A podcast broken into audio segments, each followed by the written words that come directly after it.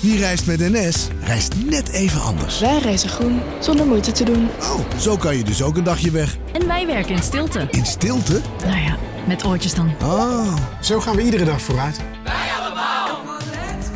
stap je ook in?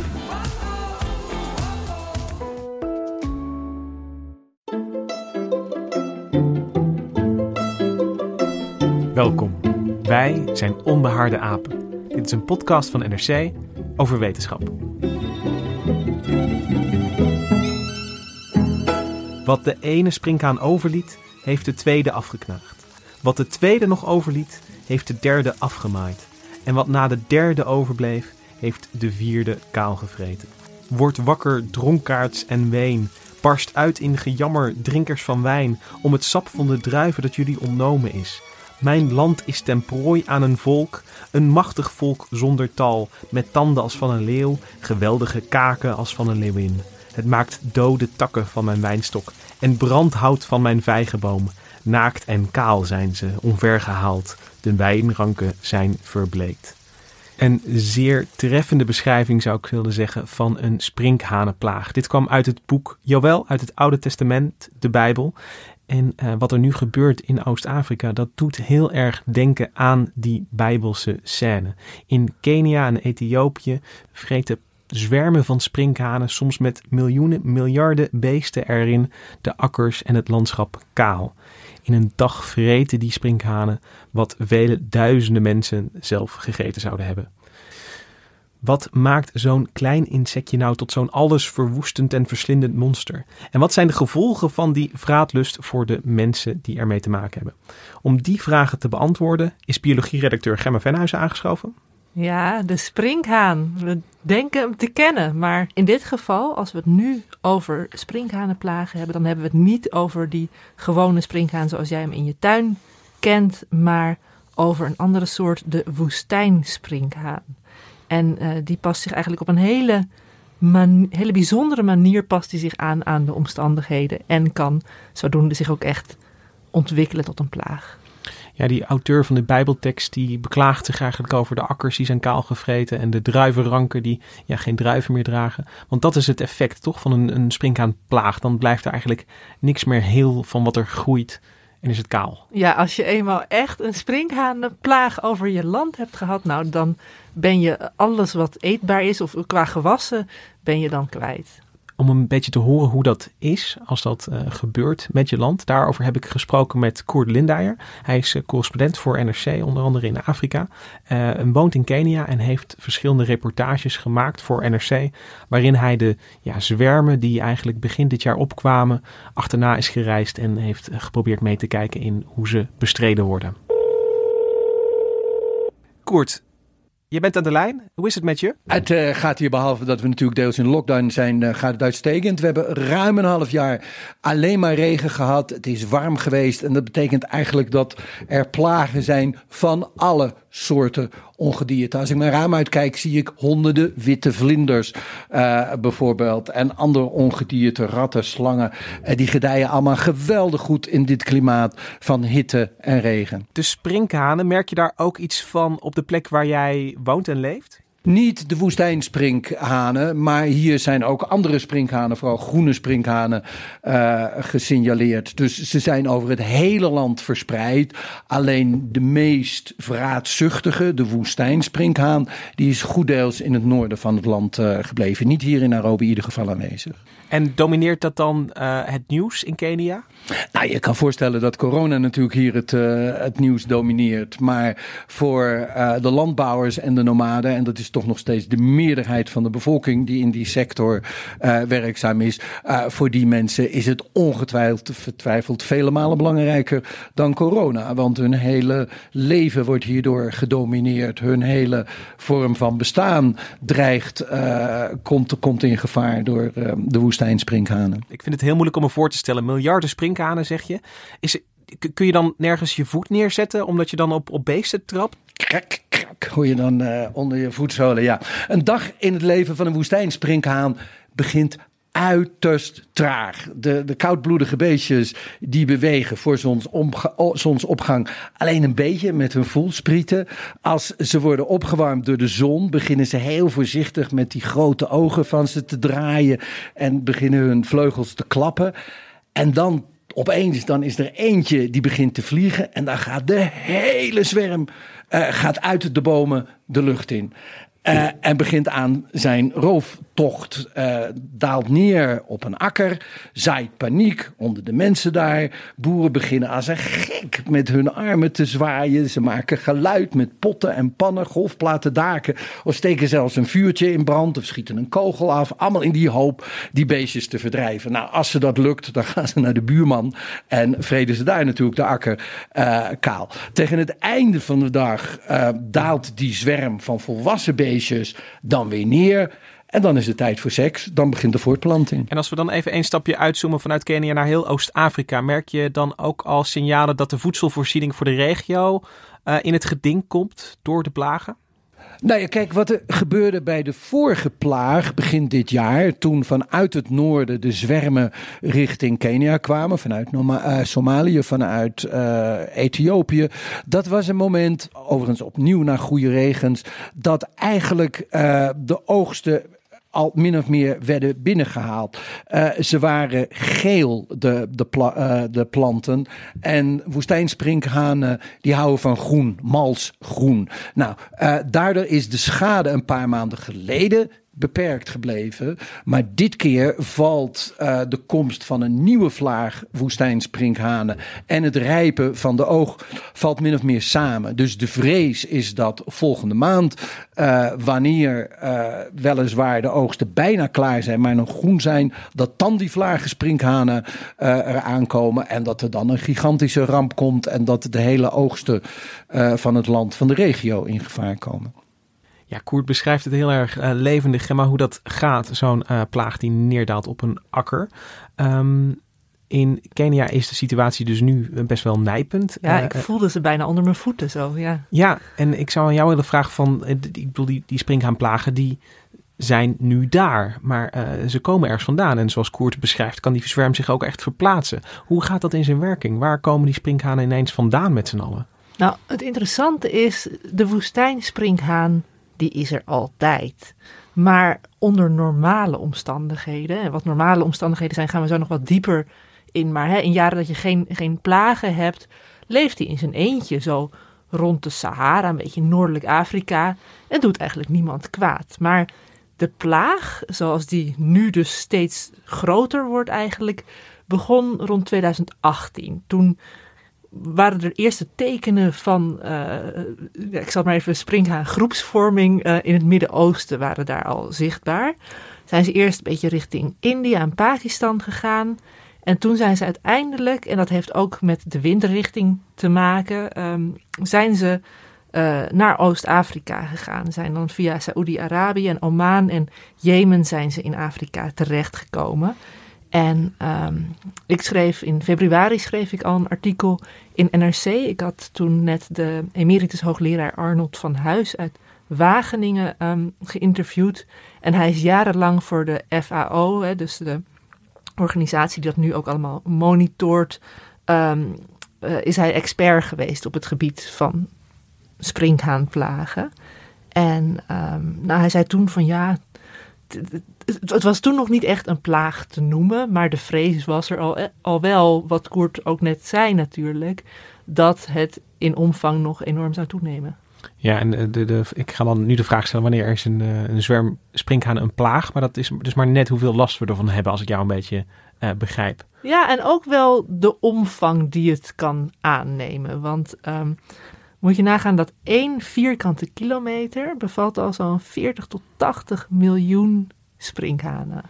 En dan zijn er zwermen die zo groot zijn als de provincie Utrecht. Dus als je echt over honderden en sommige zwermen zijn zelfs duizenden vierkante kilometers praat. Nou, ik ga het niet eens uitrekenen, maar dat zijn er heel veel. Ik bedoel, dan, dan is het niet meer zomaar een upsurge, zoals de, de aanloopstage naar een plaag wordt genoemd, maar dan is het echt wel een uitbraak. En we zitten dus nu in ieder geval in de situatie dat eh, ze zich in Oost-Afrika zorgen maken over de voedselvoorziening. Wat Ja, volgens mij wel iets aangeeft over de omvang van de zwerm op dit moment. nou, ik kan je eh, aanraden om eens het Desert Locust Bulletin te bestuderen van de FAO. En die geven eigenlijk per regio geven ze aan of het meevalt met de schade of dat er echt wel een eh, alarmerende ehm, eh, situatie is. En het is nu zeker code rood in Oost-Afrika. Ja. En jij noemde het net al, het is de woestijnsprinkhaan. Ja. Dat klinkt, nou klinkt dat als een sp- sprinkhaan die zich eh, ja, normaal gesproken een beetje ophoudt in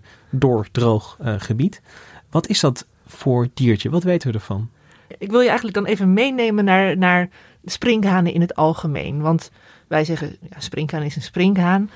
Maar in het Engels hebben ze twee soorten woorden. Ze hebben de grasshopper, en dat is wat wij sprinkhaan noemen. En de locust, dat noemen wij eigenlijk ook sprinkhaan. Maar je zou het kunnen specificeren als treksprinkhaan. Die locust, die woestijnsprinkhaan, is een locust variant. En van de grasshoppers heb je zeg iets van 11.000 sprinkhaansoorten wereldwijd. En van die treksprinkhaan varianten heb je er, schattingen lopen een beetje uiteen, maar rond de 20. En de woestijnsprinkhaan is er één van. Ik zei net al, normaal gesproken leeft hij in zijn eentje. Knabbelt hij wat hier, knabbelt hij wat daar. Allemaal prima. Maar onder bepaalde omstandigheden, en dan hebben we het bijvoorbeeld over hele natte omstandigheden. hè, Dus eh, dat, dat hoorde je eigenlijk in het verhaal van Koert ook al.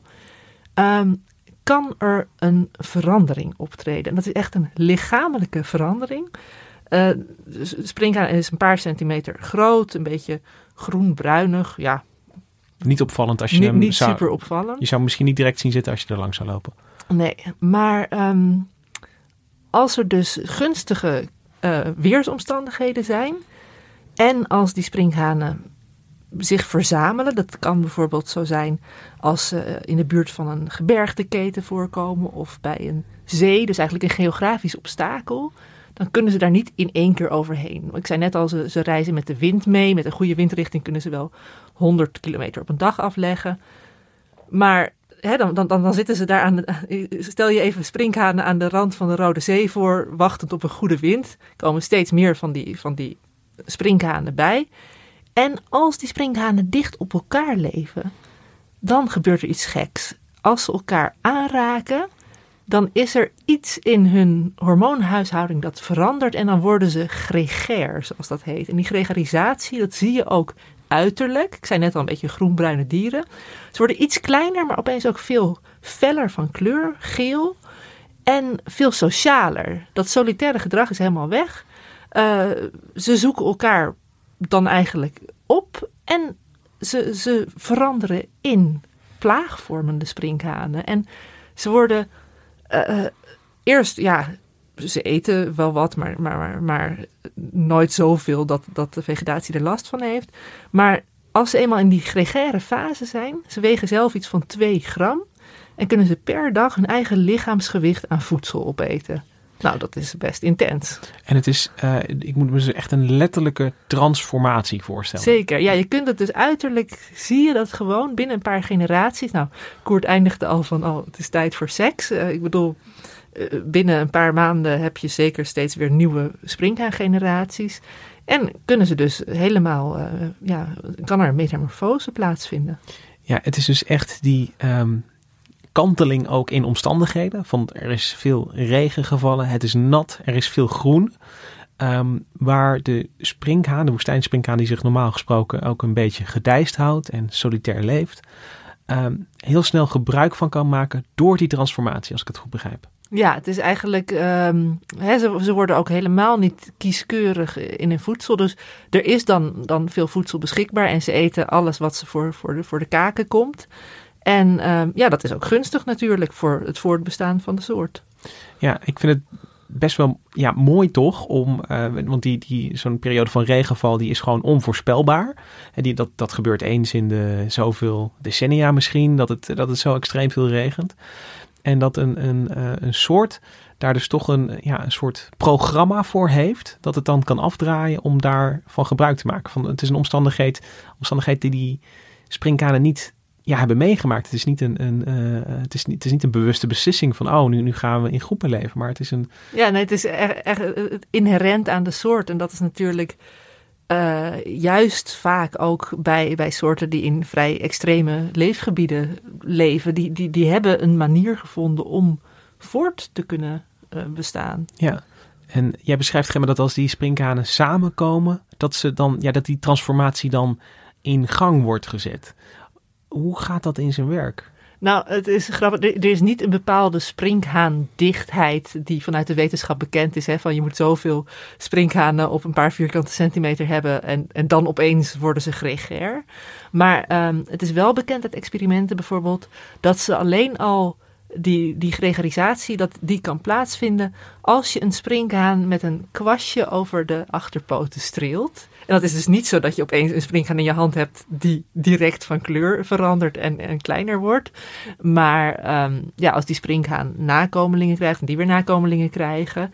En dat kan in een springhanenleven dus, dus best snel gaan. Dat je binnen een paar maanden heb je wel een hele uh, gregaire kolonie, als ik het zo mag zeggen. Ja, en dat, uh, ik bedoel, in het wild krijgt natuurlijk geen springkaan ooit een kwastje over zijn, uh, zijn poten heen. Nee. Maar, maar dat is dan een soort, uh, daarmee simuleren de onderzoekers dan een beetje de aanwezigheid van andere ja, elkaar aanraken. Ja, ja, precies. Want dat is natuurlijk ook, het is een, in die zin een soort zelfversterkend proces. Als je eenmaal met z'n velen bent, is het ook veel makkelijker om aangeraakt te worden en op die manier gregair. Dus dan, vandaar, ik zie het echt als een soort domino. Uh, hè, als er eentje begint, dan, uh, dan krijg je echt dat domino-effect dat ze allemaal wel uh, gregair worden. Ja, het is, en, en dat ze er ook niet zo makkelijk meer uitkomen. Dus, want, hey, al zouden ze willen, als denken ze van, oh, ik word gek van het leven in deze drukke springhaanplaag. ze kunnen niet meer terug. Nee. En to, toen jij dit voor het eerst opschreef, in jouw stuk van februari, ik las dat en ik was echt gefascineerd. Want, want hoe uh, kan dat? Want we kennen allemaal wel insecten die transformeren van rups uh, naar pop naar vlinder bijvoorbeeld. Dus, dus ja, insecten kunnen heel veel verschillende uiterlijke kenmerken hebben. Maar dat dat zo door de omgeving zeg maar, wordt bepaald. En ik ben een beetje gaan, gaan zoeken van, want ik ben moleculair bioloog van, van de origine lang geleden gestudeerd. En ik dacht van, van is daar iets over bekend? En het, het is best wel teleurstellend over hoe weinig erover ja. bekend is. En er wordt een beetje gezocht naar, uh, um, is het dan, uh, misschien heeft het met bepaalde hormonen te maken, ja, serotonine. Ja. ja. komt dan vaak voorbij van, van wordt het... Uh, wordt het zenuwstelsel ook een beetje anders ingericht. Want een beest dat zich anders gaat gedragen, zeker zo'n simpel beest als een, ja, een springkaan, moet toch een beetje anders geprogrammeerd zijn. Alleen, ja, ik, kreeg de indruk toen ik de, de, wetenschappelijke literatuur een beetje bekeek, dat ze nog helemaal aan het begin staan van het begrijpen daarvan. Nou, ja, het is ook lastig om oorzaak en gevolg dan een beetje, hè? want er is dus wel verandering in hormoonhuishouding. Um, maar ja, is, is dat nou de, hoe zeg je dat? Is, is, is dat nou het, het gevolg ervan of, of is dat de, de oorzaak ervan? Ja, en ik, ik, ik zat één voorbeeld te bekijken. En, en die voorbeelden, het gaat op eigenlijk het gedrag op alle niveaus wordt, wordt aangepast. Dus uh, zelfs de manier waarop ze lopen. En dan wordt er gekeken naar de, de zenuwcellen die dan de, de, de, de achterpoten aansturen. Maar zelfs de manier waarop ze lopen is anders.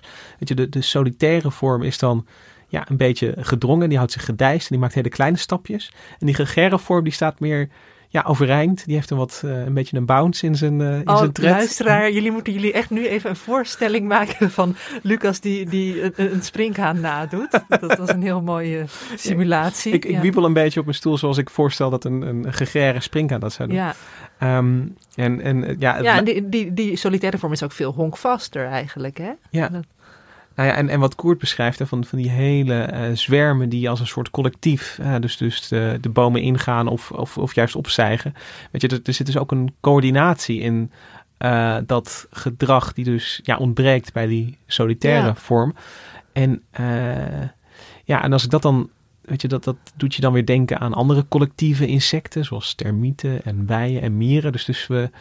Um, we kennen dat allemaal wel, hè, het fenomeen transformatie en een beetje collectief gedrag. Maar het Ja. komt allemaal samen ineens in die springkaan. Dat Nou, precies, wel want- bijzonder. Ik bedoel, hè, je, je, je kent ook bijvoorbeeld bij, bij vogels. eh, eh, Ik bedoel, ken je het broedseizoen? Het is, het is natuurlijk niet zo dat andere soorten helemaal niet andere gedragingen vertonen. En wat je zegt, bij insecten heb je ook de verschillende uiterlijke stadia die, de- die ze dan vaak doorlopen. Maar dit is in één soort komt het allemaal zo duidelijk naar voren. Ja, voor dat stuk dat jij schreef, Gemma, heb jij ook gesproken met Arnold van Huis. En, en dat is echt wel, uh, nou ja, wat je al zei, de, een, een springhaandeskundige.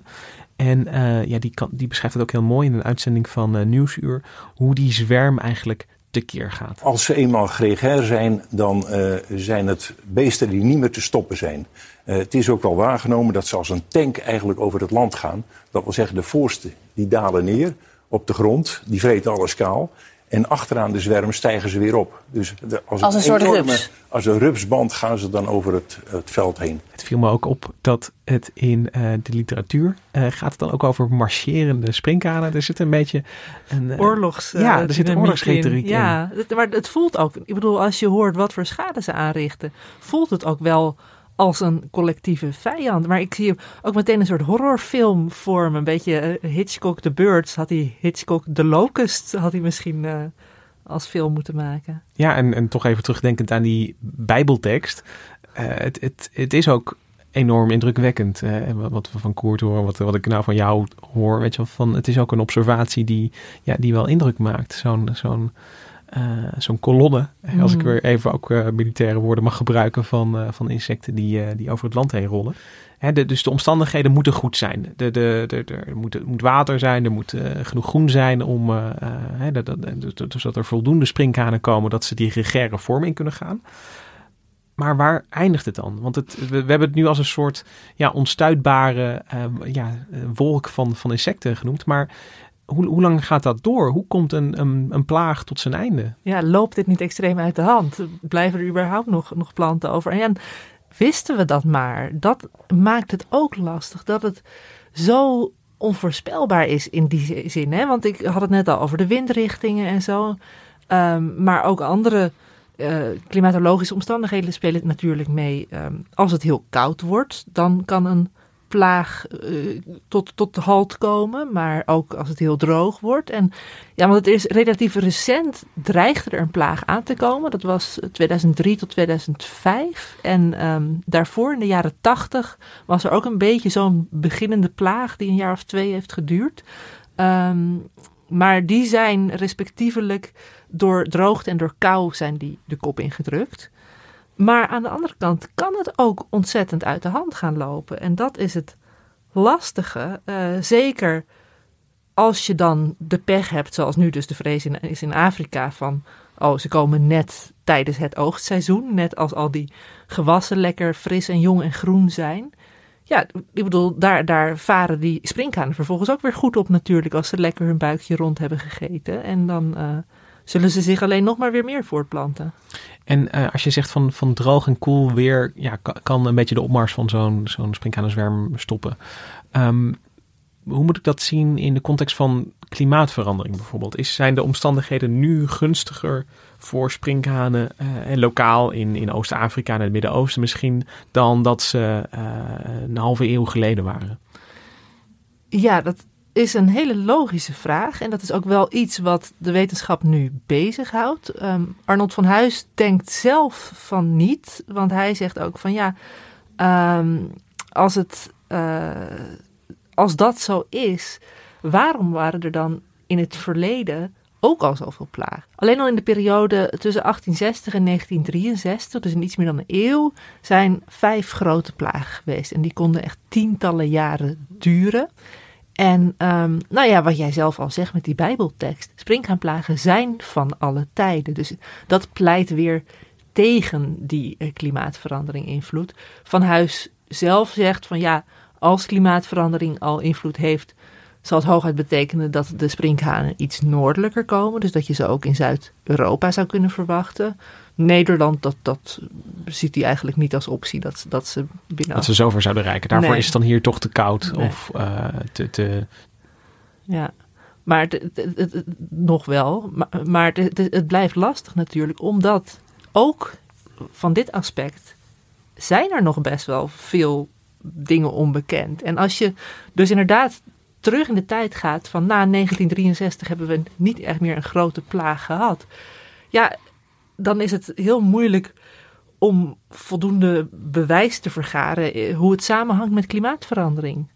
Ja, het, je, je hebt ook met, te maken met zulke grote tijdspannen dat het ook niet heel erg... ehm, ik bedoel, als je onderzoek wilt doen aan een springkaan, dan heb je nu... eh, nu- kun je weer je lol op, maar eh, misschien zitten we over vijf jaar weer zonder, zonder springkanen. En dan, dan kun je die dynamiek niet meer onderzoeken, stel ik me zo voor. Dat je, ja, het is je heel ongewis. Ja. Of met een beetje pech kunnen we de komende 50 jaar nog de dynamiek onderzoeken, omdat we steeds meer met die plaag blijven zitten. Ja, maar je zei net dat, dat zo'n plaag dan echt jaren aan kan houden.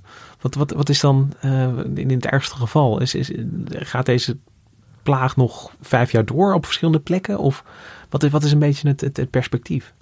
Ja, kijk, er wordt natuurlijk, is er ook wel sprake van, van bestrijding. Het is niet zo dat we alleen maar toekijken met de handen op de rug van, oh jee, ze eten al het eten op. Ehm, en ook hè, in, in, in- die vorige dynamieken zie je ook wel dat, dat, dat er wat pieken zijn en weer, weer wat afvlakkingen. Dat zal ook met, met lokalere of kleine verschillen in, in temperatuur eh, te maken hebben en in, in neerslag. Ehm, nee, maar de hoop is dat er een goede manier van bestrijding wordt gevonden. En daar wordt echt wel naar gezocht. Het lastige is, als je die springhanen wil bestrijden als ze, nog eitjes zijn... of als ze jonge vleugelloze springhanen zijn... hoppers worden die ook wel genoemd, voordat ze dus echt kunnen gaan vliegen... ehm, die zitten in het hoge gras verstopt. Dus dat is nauwelijks zichtbaar. Als je die wil aanpakken, dan ja, je, je vindt er wel wat, maar nooit allemaal. Dus je, je kunt, eh, Van Huis heeft ook experimenten gedaan met vrijwilligers. En eh, het is heel moeilijk om die dan tussen het hoge gras op te sporen. Dus je wil eigenlijk de springhaan in een later stadium, als ze eenmaal al een beginnende zwerm aan het vormen zijn, wil je aanpakken. Want dan heb je er duidelijk veel bij elkaar zitten. Dat is iets wat je op kan sporen en wat je kan zijn. Ze zijn dan niet meer onzichtbaar. Ik bedoel, je kunt ze echt niet meer over het hoofd zien dan. Maar ook dan ehm, zit je met een volgend probleem. Hoe wil je ze gaan bestrijden? Je kunt gif over ze uitstorten. Maar dat wil je dan het liefst zo lokaal mogelijk, zodat niet alle gewassen ten onder gaan aan gif in plaats van aan sprinkhanen. Ehm, maar ja, als je dan met een vliegtuigje boven, boven zo'n zwerm moet gaan vliegen, kan levensgevaarlijk zijn voor de piloten, omdat die niks meer kunnen zien, omdat al die, als je in zo'n zwerm terechtkomt, al vliegend, dan is dat ook niet prettig. Probeer maar te voorspellen waar je heen moet met dat vliegtuigje. In zo'n, je moet altijd eigenlijk een stap voor zijn als je je in die springhaan verplaatst. Maar dat, ja, je kunt wel een beetje voorspellen, oh daar waait de wind, dus ze zullen wel naar die en die akker gaan. Maar, eh, nou ja, dat is dus. Ik, ik, ik klink een beetje vertwijfeld, maar dat is volgens mij ook precies hoe de wetenschap zich voelt nu. Nou, en zoals ik je net eh, vroeg naar klimaatverandering, Gemma, kunnen we plagen op elkaar blijven stapelen. Want ook de coronacrisis treft eh, Oost-Afrika nu. Dus daar ook sowieso wereldwijd natuurlijk. En ook de bestrijding van de springkanen is daardoor moeilijk, moeilijker geworden. Want de aanvoer van bestrijdingsmiddelen, die stokt ook. Dat vertelde Koert mij in eh, een telefoongesprek. Het gif dat uit het buitenland moet komen, eh, vindt veel moeilijker zijn weg naar eh, de savanna's van Noord-Kenia, waar dat gif nodig is. Bovendien, door de vrijheidsbeperkende maatregelen, kunnen niet meer tientallen mensen van het ministerie van Landbouw zich in auto's proppen met eh, op, het dak, eh, op het dak containers met vergif om te gaan spuiten. Dus we zijn ten zeerste beperkt in de mogelijkheden om het offensief tegen de woestijnspringhanen aan te gaan eh, door corona. We zijn uiterst belemmerd bij de bestrijding nu. En wordt dat door de overheid ook als een probleem gezien? En wat doen ze daaraan? Ja, natuurlijk ook de Keniaanse overheid en andere landen worden volledig eh, overspoeld. In de eerste plaats door corona en in de tweede plaats eh, door onder andere de sprinkhanenplaag. Er zijn nog wel andere plagen. Er zijn overstromingen waarbij een honderd mensen zijn verdronken in de afgelopen eh, paar eh, weken. Ja, de overheid zei onlangs bij monden van het ministerie van Landbouw dat het eigenlijk bijna voorbij is. Dat wordt tegengesproken door internationale organisaties die zeggen eh, het is alarmerend slecht met de sprinkhanen. Er komt een gigantische golf van sprinkhanen aan en daar zijn we niet tegen op, opgewassen. Dus de vrees dat het allemaal nog erger gaat worden dan het geweest is, is vooral onder buitenlandse hulpverleners uiterst, uiterst groot en vermoedelijk terecht. En zit er uh, een van die twee partijen volgens jou dichter bij de waarheid dan de andere? Ja, ik weet het niet. Het is niet zo moeilijk waar te nemen waar al die beestjes zitten. Ik heb zelfs bij die bestrijding, hè, dan ga je diep de bush in met het leger, met de nationale youth service. Ga je uh, de bush in, alle ministeries werken dan mee. En dan denk je, nou, ik ben heel ver weg zeg, van de bewoonde wereld, onverharde wegen. En je spuit dan langs de weg. En je loopt 1, 2 kilometer van de weg af, de onverharde weg. En je komt daar nog steeds gigantische miljarden van die beestjes tegen. En ja, ik bedoel, dweilen met de kraan open is een uitdrukking die meer bij Europa past dan Afrika. Maar je hebt dan toch heel erg het gevoel dat het vrijwel onmogelijk is om effectief deze, uh, deze plaag te bestrijden. Uh, je was met die bestrijders mee op pad. Um, en je zegt, ja, dan moet je, je moet ze eigenlijk al vernietigen als ze, als ze klein zijn. Maar tegelijkertijd, dat, je zegt ook dat ze dan in een mulle zand zitten. Dus uh, ja, is dat effectief? Uh, en, en hoe gaan die bestrijders te werk? De meest effectieve bestrijding is heb ik begrepen, nog steeds via de lucht. Maar een springhaan is natuurlijk niet altijd uh, in de lucht. Een deel uh, moet het beestje volwassen worden, zich volvreten op de grond. En dan pas na een paar weken gaat het uh, vliegen. En dan ben je dus eigenlijk al te laat bij de bestrijding. dan moet je op de grond aanwezig zijn. Of op het moment dat ze copuleren. En dan, dan roeien ze uit. En misschien ook wel de, de eitjes. Of, en in die fase, die fase heb ik ook uh, verslagen voor de krant. Of het moment dat ze uitkomen. En dan ben je dus op een savanne. En opeens is de savanne zwart echt met miljoenen kruipen ze dan uit het zand en beginnen hun mars. Uh, ja, God knows where. Maar beginnen hun mars uh, en blijven twee, drie weken aan de grond en gaan dan vliegen. Nou, op zo'n moment is natuurlijk ook een heel goed moment op ze, uh, om ze uit te roeien. En daar ben ik ook bij geweest. En er wordt er als een gek met gif links en rechts gespoten. Maar ook dan als je dan weer twee, drie kilometer verder loopt, dan zie je dat daar de bestrijders niet zijn geweest. En dat het daar even zwart ziet van die kleine sprinkhanen als in het gebied waar je ze net hebt uitgeroeid met een paar miljard tegelijk. Een vrij machteloos gevoel lijkt me dat. Is, wordt dat ook zo ervaren door de bestrijders en de boeren daar? Je merkt bij nomaden, en je begon je uitzending met bijbelse termen. Je hebt natuurlijk ook in de Bijbel Kain en Abel en de nomaden en, en de stadsbewoner. Nou, de nomade, wanneer die overvallen wordt door uh, sprinkhanen, dan heeft hij iets defatistisch. Of eigenlijk, hij laat de natuur zijn leven beïnvloeden en zal zich niet verzetten tegen die invloed uh, van de natuur die hem op dat moment miljoenen sprinkhanen uh, presenteert. Hij heeft dan iets van, ach, ze zullen wel weer weggaan en wuift dan met zijn met zijn uh, handen in de lucht, maar wuift in wezen naar de landbouwgebieden in de hooglanden. Van laat ze maar naar de hooglanden gaan. Nou, daar zitten de boeren. Uh, van die Kain en Abel contradictie. En die boeren, die zijn natuurlijk veel minder defatistisch. Want dat is hun hele leven, hun hele inkomen dat dan op één moment kan verdwijnen. En die probeert heel dramatisch, in tegenstelling tot, uh, tot de nomaden, probeert er iets aan te doen. Maar ook hij op een gegeven moment moet hij zijn handen in de lucht werpen en zich overgeven aan deze overmacht. En dan wil ik toch ook, hè, nu, nu jij ook een beetje de, het grote plaatje daarin geeft. Ik, ik, blijf ook maar uh, denken aan ja, die regen uh, die dan komt. En die, ik, ik denk voor die boeren aan de ene kant heel erg welkom is. En aan de andere kant dus ja, die plaag eigenlijk mogelijk maakt. Hoe, ja, hoe wordt die spanning ervaren? Is het, zodra het begint te regenen, maken de boeren zich dan al op voor een nieuwe ronde van plagen? Ja, maar er is dus te veel regen geweest. En uh, er zijn een heleboel boeren zijn letterlijk van hun land uh, door, de, door de, de overstromingen weggespoeld. Weg, uh, ja, er zit een contradictie uh, in, in de, de, de vreugde vanwege de regen. Zeker na jarenlang dreug, droogte. En nu al die plagen die erop kom, komen. Hè. We zitten nu te wachten ook op de plaag van de armyworm. De legerworm heeft ook met uh, overvloedige regen te maken. Dus men is inderdaad uh, gespleten hier omtrent. En men hoopt dat diezelfde natuur die nu dus ellende brengt door middel van de woestijnspringhanen, ook die woestijnspringhanen weer zal afvoeren. En dat heeft veel met met winden te maken. Je weet, een deel van de, spr- eh, een deel van de kracht om te kunnen vliegen komt van de sprinkhaan zelf. Maar het overgrote deel is gewoon de wind waarop ze zich laten meevoeren. En op dit moment trekt de zon naar het noorden. Hier begint de winter. Eh, en eh, de, de beestjes houden dus niet van die koelte.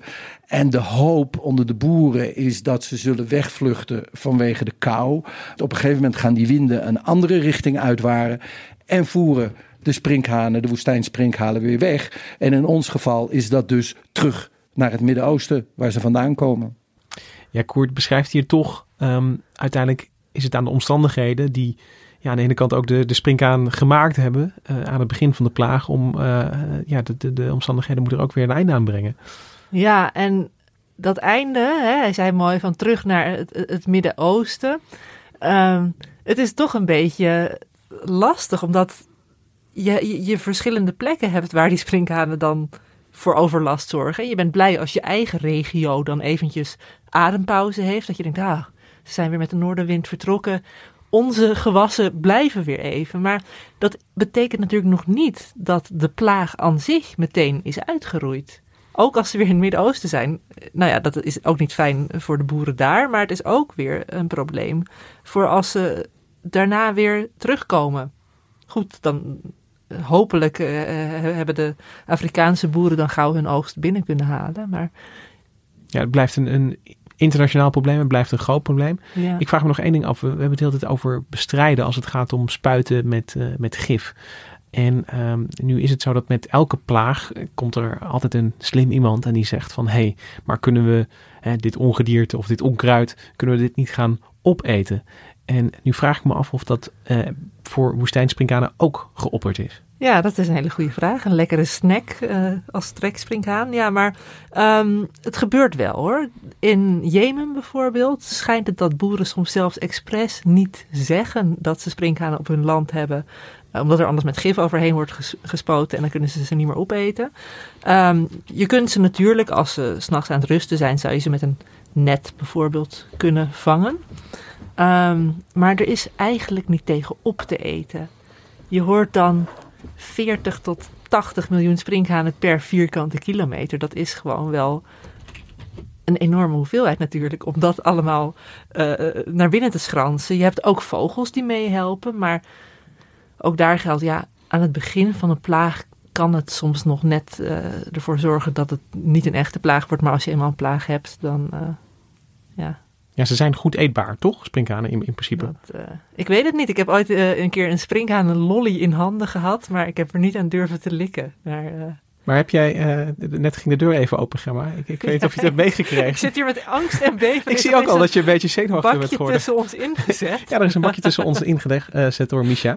En eh, je hebt ooit een sprinkhaan lolly eh, gehad, vertel je net. Ja, die, Maar wat ik hier ook heb, is zijn gewoon sprinkhanen uit, uit Mexico, waar ze inderdaad een, een delicatesse zijn. Dan heten ze chapulines. gefrituurd of... Ja, gefrituurd. En dan kun je ze gewoon op je taco of op je pizza of gewoon als snack op straat krijgen. Eh, dus ik dacht, ja, nu we het toch over sprinkhanen eten hebben als mogelijke oplossing, moeten we misschien de daad bij het woord voegen. Vind je ook niet? Ja, maar je weet dat ik in de muggenpodcast altijd heb verteld dat ik zelfs geen muggen doodsla. Goed, ja, nee, maar ik ben, ik ben ook een hypocriete vleeseter. Ja, ik moet ge geef er maar Ja? eentje. Oh, lekker met limoen erover. Ja, en dan kun je, kun je een beetje Oh, er- limoen erover passen. Dat, dan krijg je helemaal... En doe je dan in één keer... Ja, dan gaan we het samen gaan we, maar, het- maar gaan we in dan één voor. keer of, of knabbel je een beetje aan een vleugeltje? Ik vind, hem, ik vind hem iets te groot om... eh, nou, nee, dit, Oh, dit past wel in één hier- keer mijn mond. Sorry, springhanen. Oh, Ja, kijk, dat, maar weet je welke soort dit is dan? Eh, ja, dit is een, dit is, dit is een, een eh, eh, heb ik me laten vertellen, die, die is van een, een Mexicaanse restaurant afkomstig zijn. Dus ik, ik weet het niet zeker, maar het zou zomaar een Zuid-Amerikaanse soort Oh, de kop zijn. is er wel af, zo te zien. Bij sommigen wel, maar ik heb er hier toch eentje met oogjes. Dus eh, je Oh, kunt even kiezen. Goed, ik doe nog even. Een beetje limoen. Ja, Kun je ik doe gewoon alsof het gewoon...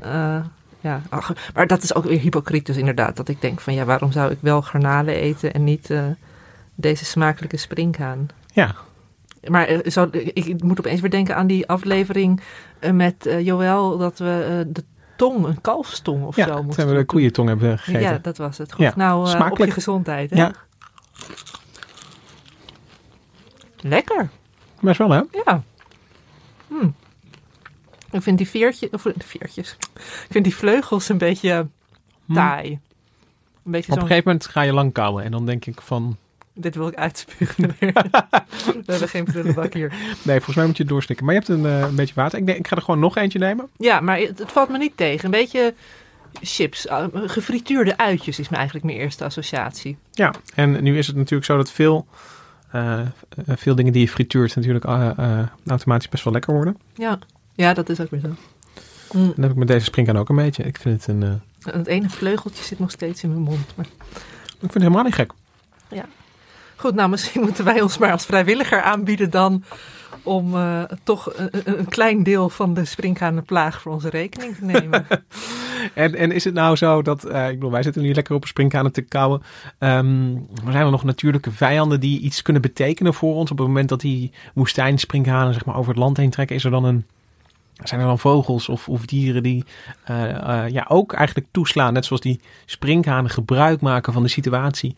En eh, ehm, hè, dus, dus het land kaal eten. Zijn er, zijn er dieren die kunnen profiteren van zo'n springhaanbloei? ja, het is inderdaad voor eh, vogels eten ze zeker wel, maar het zou zo mooi zijn als er een dier zou opstaan dat denkt van nou, in deze niche spring ik. Ik word de grote woestijnspringhaan doder.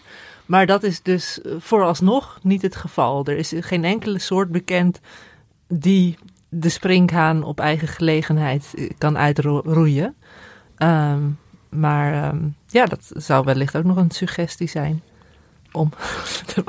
nou ja, goed. Biologische bestrijding. Dat, eh, Dat is, dat is, dus- maar, maar die dieren zijn er gewoon, gewoon niet. Het is, het is eigenlijk gewoon te veel om ja, tegenop te eten. dus voor, voor, voor niemand is er tegenop te eten. En Nee.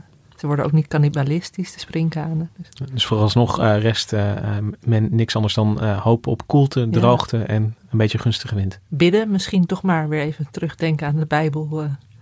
Ja, ik weet niet of dat nou eh, veel zin heeft in de strijd tegen een, eh, dit insect. Eh dankjewel Gemma dat je wilde komen uitleggen hoe deze springkaan in elkaar zit. Dankjewel ook aan Koert Lindijer die ons wilde vertellen over hoe dat er daar in Kenia aan toe gaat. Bedankt Kim Kappendijk voor de productie van deze aflevering. In het bijzonder Misha Melita bedankt, want dit is de laatste reguliere aflevering die jij geproduceerd hebt.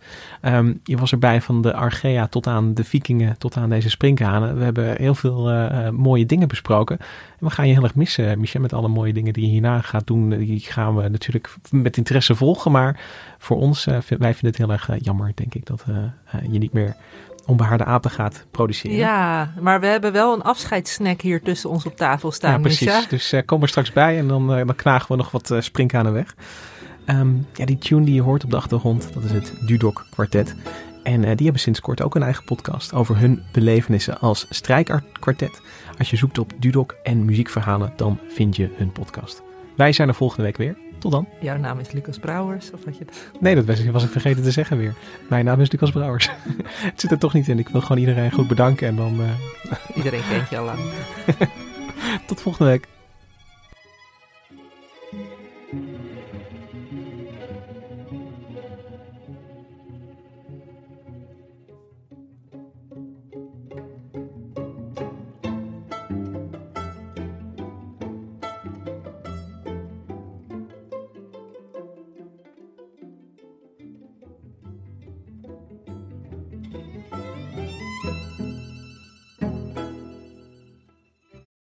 De financiële markten zijn veranderd, maar de toekomst, die staat vast.